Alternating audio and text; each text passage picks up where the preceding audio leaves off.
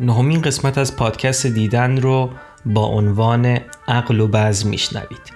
من امیر لطیفی هستم و در این پادکست تاریخ فلسفه رو مرور می‌کنم. این قسمت اختصاص داره به آناکساگوراس از آتن.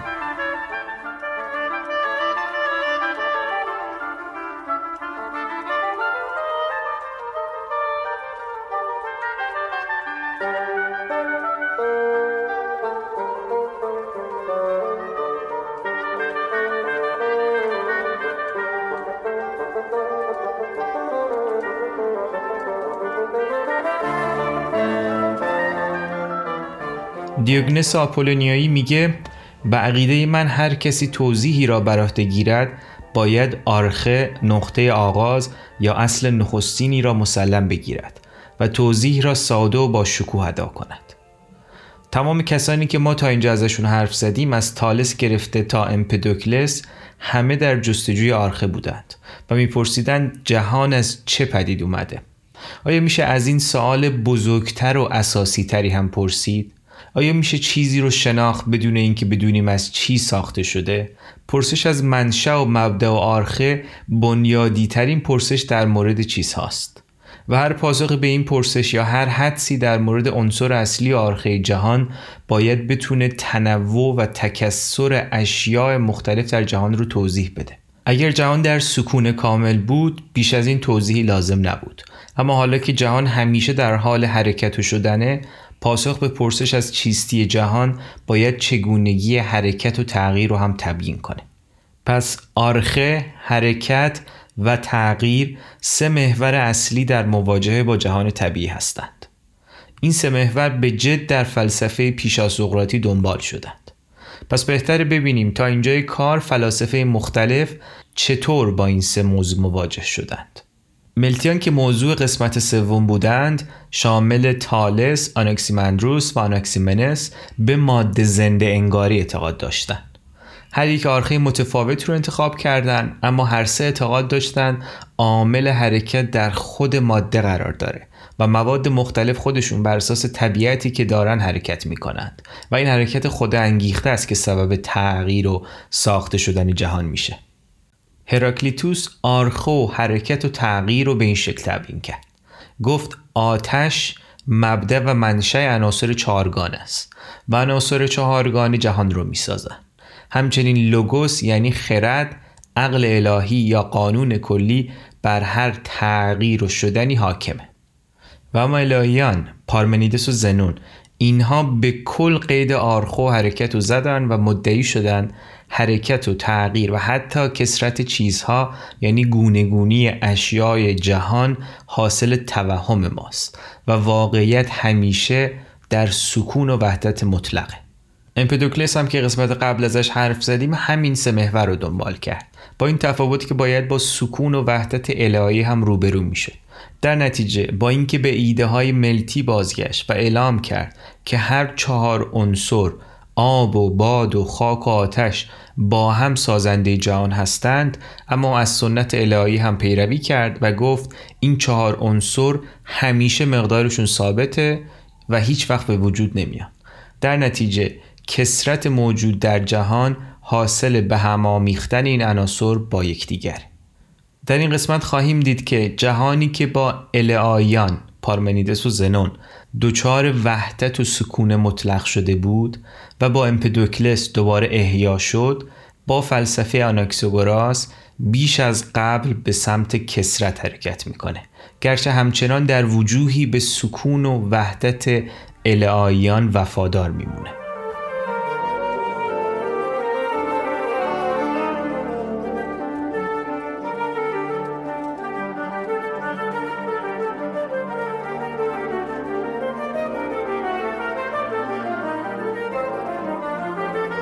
آناکساگوراس در کلازومنا حدود سال 428 پیش از میلاد متولد شد. خانواده اشرافی و ثروتمند داشت اما از ثروت و نفوذ سیاسی دست شست تا خودش رو وقف علم و فلسفه کنه. میگن وقتی ازش پرسیدن چرا به دنیا آمدن بهتر از نیامدنه پاسخ داد از برای مطالعه آسمان ها و کل جهان. انگیزه آناکساگوراس از فلسفه ورزی فقط کنجکاوی بود و راهبرش تب علمی محض. گفته میشه به خاطر بهره فراوانی که از دانش داشته مورد احترام مردم بوده. آناکساگوراس به نصر می نوشته و فلسفش تماما سکولاره. یعنی در تبییناتش خبری از دخالت نیروهای الهی نیست. آناکساگوراس با آتن مهاجرت کرد و سی سال از عمرش رو اونجا گذراند به تعبیر او اولین فیلسوف آتنیه. آناکساگوراس کسیه که فلسفه عیونی رو به آتن آورد. مورخان نوشتن که با دو اتهام محاکمه محکوم و از آتن تبعید شد. یکی بیان اظهارات کفرآمیز پیرامون اجرام آسمانی. بر اساس اسطوره ها و ادیان سنتی اون زمان اجرام آسمانی ساحت الهی داشتن و برخشون خدا بودن. اما در مقابل نظریات آناکسوگراس پیرامون این اجرام منزه از هر گونه اسطوره و دین بود. آناکسوگراس معتقد بود خورشید فقط یک سنگ گداخته است و ماه جوهرش از زمینه. او همچنین اولین کسی بود که گفت نور ماه از خورشید و دلیل کسوف و خسوف را به درستی بیان کرد. اتهام دوم آناکساگوراس ارتباط با ایرانیان بوده. کلازومنا محل تولد آناکساگوراس برای مدتی تحت سلطه پارسیان بود و گفته میشه آناکساگوراس دوره‌ای در سپاه خشایارشاه خدمت کرده. میگن وقتی از آناکساگوراس پرسیده می‌شده وصیتی داره یا نه او پاسخ می‌داده در سال مرگم مدرسه ها رو تعطیل کنید. ظاهرا بعد از مرگش وصیتش برآورده میشه. آناکساگوراس در سال تولد افلاتون یعنی 428 پیش از میلاد از دنیا رفت.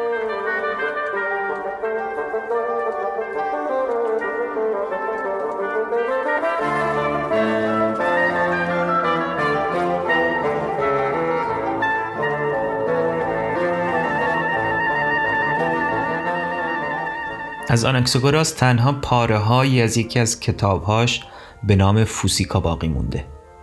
فوسیکا همون فیزیک امروزیه. در اون زمان فوسیکا یا فیزیک و طبیعت یکی تلقی می شدن آناکساگوراس با این عقیده امپدوکلس موافق بود که چیزی واقعا به چیز دیگه تبدیل نمیشه و هر تغییری صرفا حاصل ترکیب چیزهای مختلف با همه. اما مخالف این آموزه امپدوکلس بود که اون چیزهایی که از ترکیبشون جهان ساخته میشه عناصر چهارگانه یعنی آب و باد و خاک و آتش هستند و می‌پرسید چرا باید فرض کنیم این چهار عنصر سازنده جهانند چرا این عناصر باید جایگاه متفاوتی داشته باشند آناکسگوراس به جای این چهار عنصر بذرها رو پیشنهاد کرد. آناکسگوراس معتقده وقتی چیزی پدید میاد حتما از قبل در چیز دیگری وجود داشته.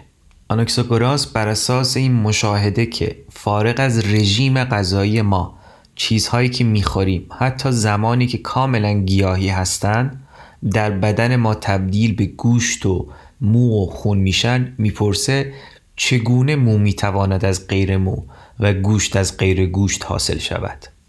و به این نتیجه می‌رسه که پس گوشت و مو و خون حتما باید از قبل در چیزهایی که می‌خوریم وجود داشته باشن وگرنه امکان نداره در بدن ما تبدیل به این چیزها بشن. آنکسگوراس معتقده نه فقط در همه خوراکی ها گوشت و مو و خون هست بلکه در هر چیزی بهره از هر چیزی هست. یعنی مثلا در طلا علاوه بر طلا چوب و گچ و آب و استخوان هم هست. در آب هم همه اینها و باقی چیزها هم هست. در هوا هم همینطور و الی آخر در هر چیزی چیزهای دیگر هم هست.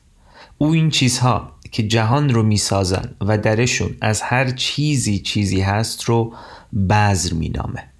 اسپرماتا اصل واژه‌ای که آناکسگوراس به کار می‌بره و اسپرم هم از همین واژه گرفته شده.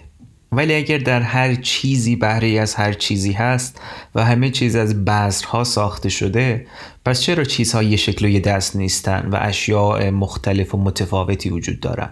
چرا طلا تلاس آب یا گچ نیست؟ آناکسگوراس پاسخ میده چون در هر چیزی یک چیز مشخصی قالبه و ما هر شیعی رو به شکل عنصر قالب در اون شی می‌بینیم.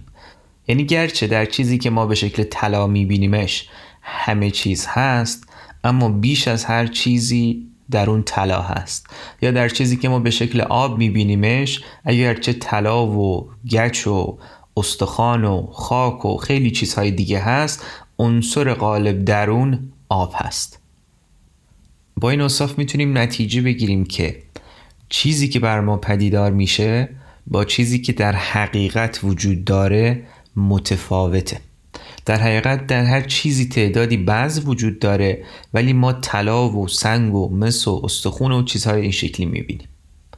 این ما رو به جاهای جالبی میرسونه. کافیه همین نتیجه رو به زبان کمی فنیتر بیان کنیم. چیزی که بر ما پدیدار میشه متفاوت با واقعیت موجود و کمی بیشتر فنی. چیزی که بر ادراک و حواس ما ظاهر میشه توی پرانتز مثلا طلا پدیدار پدیده یا به انگلیسی فنومن نامیده میشه. چیزی که در دنیای بیرون واقعا وجود داره ولی بر ما پدیدار نمیشه توی پرانتز بذرها ناپدیدار یا به انگلیسی نومن یا نومنون نامیده میشه. پس طلا پدیدار یا فنومنه بذرهایی که در اون طلا غالبا ناپدیدار یا نومنه. به نومن شیء فی نفسه هم گفته میشه. منظور از شیء فی نفسه هم مشخصه. یعنی یک شیء در نفس خودش. یعنی چنان که خودش وجود داره. مستقل از ما به عنوان ناظر بیرونی. به عنوان کسی که اون شی رو می‌بینه یا به طور کلی حسش می‌کنه. یعنی شی در نفس خودش فارغ از اینکه چطور ممکنه بر ما پدیدار شه.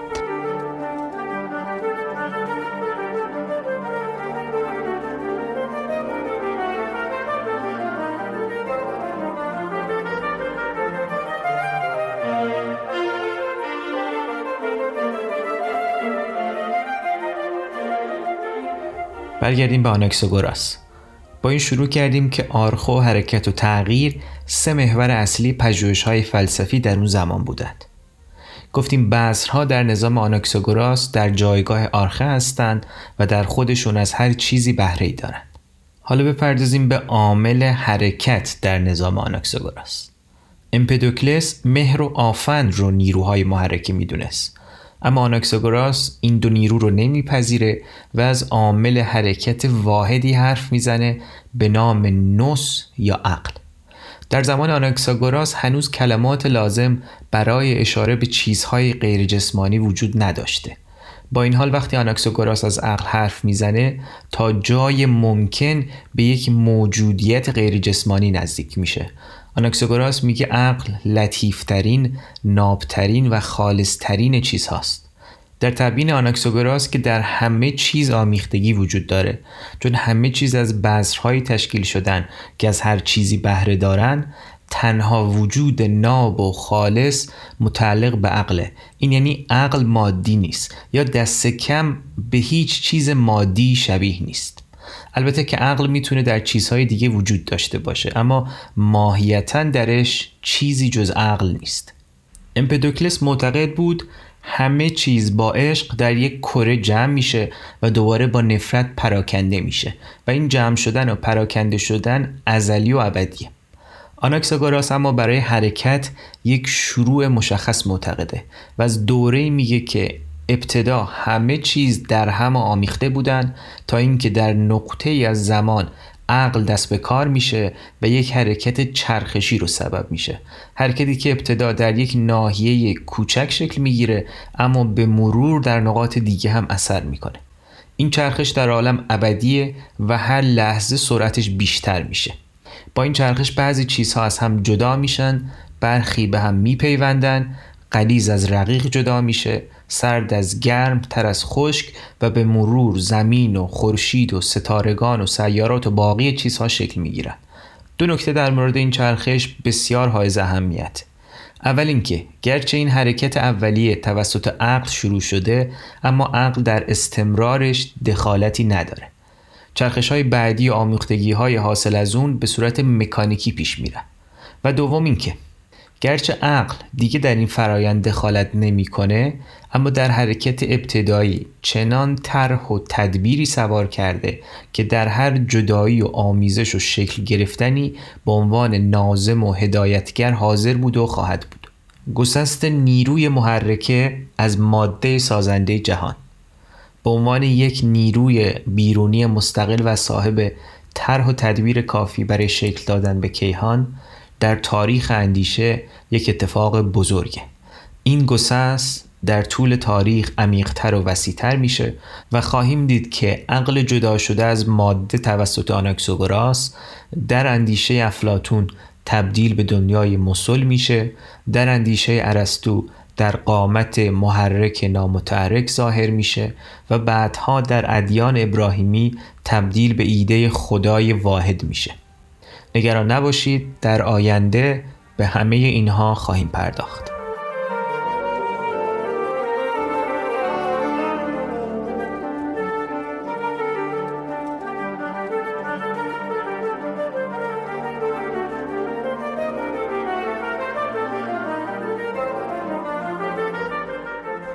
و به عنوان نکته ما قبل آخر نگاهی داشته باشیم به آنکسوگوراس در آینه فلاسفه دیگه. دست کم در آینه افلاتون ارسطو. افلاتون و ارسطو هر دو قائل به قایتی برای جهان و مافیها بودند. در نتیجه قسمت قبل گفتیم منتقد سرسخت امپدوکلس بودند چون تبیین امپدوکلس کاملا مکانیکی و علمی و طبیعی بود و هیچ جایی برای یک مرجع متعالی باقی نمیذاشت که بتونه کیهان رو در جهت یک قایت مشخص راهبری کنه. در عوض افلاتون ارسطو در فلسفه آناکسوگوراس نص رو برای این کار مناسب دیدند در نتیجه او رو تحسین هم کردند. همزمان گلایه هم داشتند. از این گلایه داشتند که چرا آناکساگوراس به طور شایسته از نوس بهره نبرده و در پایان تا اینجای کار نگاه فلاسفه بیشتر طبیعی بود. این فلاسفه سه محور اصلی که بیشتر بهشون اشاره کردیم رو یعنی آرخه حرکت و تغییر رو در طبیعت دنبال کردند و عموما در جستجوی ماهیت اشیا بودند وقتی از فلسفه پیشا سقراطی حرف زده میشه عموما در مورد همین نوع از فلسفه حرف زده میشه. اما با سقرات انسان و مسائل انسانی در مرکز توجه قرار می گیرند و فلسفه دقدقمند موضوعات و مسائلی میشه که هنوز هم عموما با اونها شناخته میشه. با محوریت انسان سرفصلهایی مثل فضیلت، عدالت، جامعه، حکومت، دین، دانش، آموزش و غیره مطرح میشه. سقراط با یک واسطه شاگرد آناکساگوراسه. این واسطه آرخلاوسه آرخلاوس خودش چندان تاثیرگذار نبوده و بیشتر به خاطر ارتباط استاد شاگردیش با سقرات حائز اهمیته. ازش کتابی باقی نمونده ولی در متون دیگه از او به عنوان آخرین فیلسوف طبیعی یاد شده و گفته میشه که اعتقاد داشته درست و غلط قراردادی هستند. این نگاه در سوفستایان و به نحوی در سقرات مشهوده.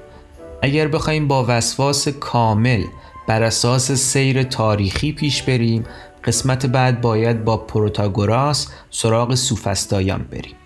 اما با توجه به تاثیرپذیری اتمیان از آناکساگوراس و تاثیرپذیری سقرات از سوفستایان ما قسمت بعد به اتمیان قسمت بعدش به سوفستایان و پس از اون به سقرات خواهیم پرداخت.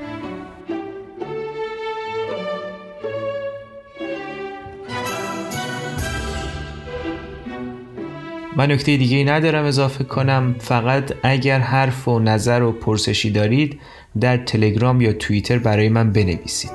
می‌تونید در پادبین یا کست باکس یا هر جای دیگه که راحتید دیدن رو subscribe کنید تا از قسمت های بعدی با خبر بشید.